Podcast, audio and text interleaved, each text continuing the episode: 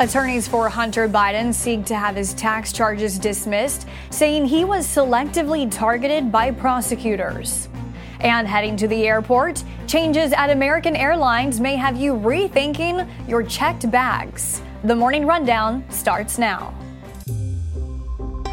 From the Straight Arrow News Studio, bringing the stories that matter to you from across the United States and around the world. This is the Morning Rundown. Today is Wednesday, February 21st. Thank you for joining us. I'm Kara Rucker. The legal team for Hunter Biden has asked a judge to dismiss tax related charges brought by special counsel David Weiss in federal court last year.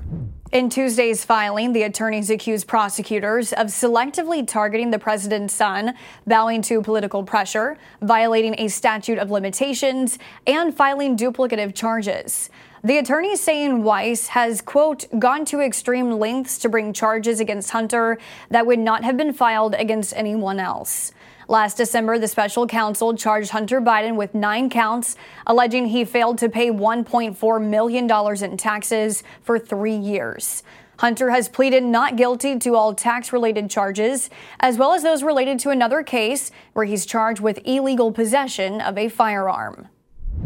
Meanwhile, special counsel Weiss says a former FBI informant who was accused of lying to the agency about President Biden and his son taking $5 million each in bribes received some of the information from officials associated with Russian intelligence.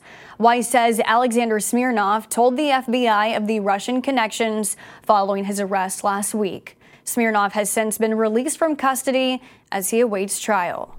Days after Alabama's Supreme Court ruled frozen embryos can be considered children under state law, critics of the decision are speaking out, including those in the Biden administration. While saying she would not comment on the specific case, Press Secretary Karine Jean Pierre gave her reaction to reporters aboard Air Force One on Tuesday. Uh, but this is exactly the type of chaos that we expected when the Supreme Court overturned Roe v. Wade and paved the way for politicians to dictate some of the most personal decisions families can make. And as a reminder, this is the same state whose attorney general threatened to prosecute people who help women travel out of state to seek the care they need. The Alabama ruling concerned a case where a couple's embryos were destroyed in an accident at a fertility clinic in 2020. The case putting a spotlight on the practice of in vitro fertilization, or IVF. In the majority ruling by the all Republican court, the justices said an 1872 statute in the state's constitution allowing parents to sue over the death of a minor child, quote, applies to all unborn children regardless of their location. The justice's decision means the couple's wrongful death lawsuit can proceed, with the clinic having the option to ask the court to reconsider its ruling. One in six people are impacted by infertility, according to the World Health Organization. Authorities have charged two men with murder in connection with last week's Kansas City Chiefs Super Bowl parade shooting, which resulted in one woman's death and over 20 injuries. Two teenagers have previously been charged in the incident. The two men, Dominic Miller and Lyndell Mays, each face charges of second degree murder, two counts of armed criminal action, and one count of unlawful use of a weapon. Court documents say the violence erupted following an altercation between Mays and a stranger. Witnesses and video footage indicate the argument began over why they were staring at each other. Authorities say evidence indicates that Miller's gunfire killed 43 year old Elizabeth Lopez Galvan, a mother of two and local radio DJ. Mays and Miller remain hospitalized and are being held on a $1 million bond. The streaming war seems to be headed for the courtroom as sports streaming platform Fubo TV is suing Disney, Fox, and Warner Brothers Discovery over their recently announced sports streaming service. Fubo saying it filed the antitrust suit because the joint venture would, quote, destroy competition and inflate prices for consumers. The collaboration between the media companies looks to bring all of their sports assets, including the NFL, NBA, and FIFA, under one streaming service. It is slated to launch in the fall. A spokesperson for the joint venture has so far declined to comment on the lawsuit.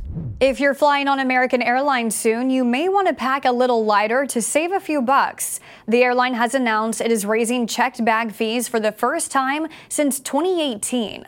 Passengers checking bags at the airport on most flights will now pay $40 for their first checked bag, up from $30. But you could save $5 if you pay for your first checked bag before you get to the airport.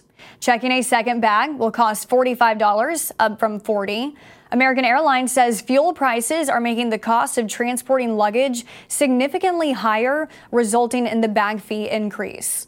According to the Transportation Department, in the first nine months of 2023, U.S. Airlines raked in $5.5 billion in bag fees.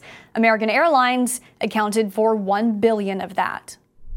Finally, this morning, music movies are having a moment these days. Bob Marley One Love topped the box office last weekend. Taylor Swift's The Eras Tour broke concert movie records. And a film on the life of Michael Jackson is currently in production. And now we know the next four musicians with movies on the way, or should we say the next Fab Four?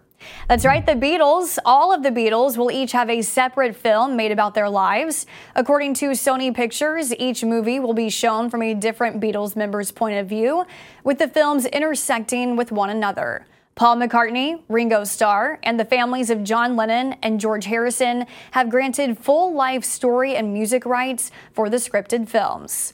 All four movies are set to be released in theaters in 2027. These are your top stories for this Wednesday. Be sure to visit san.com slash rundown to sign up for our daily newsletter. Unbiased, straight facts, that's Straight Arrow News. We'll see you back here tomorrow. Until then, I'm Kara Rucker. Have a great day.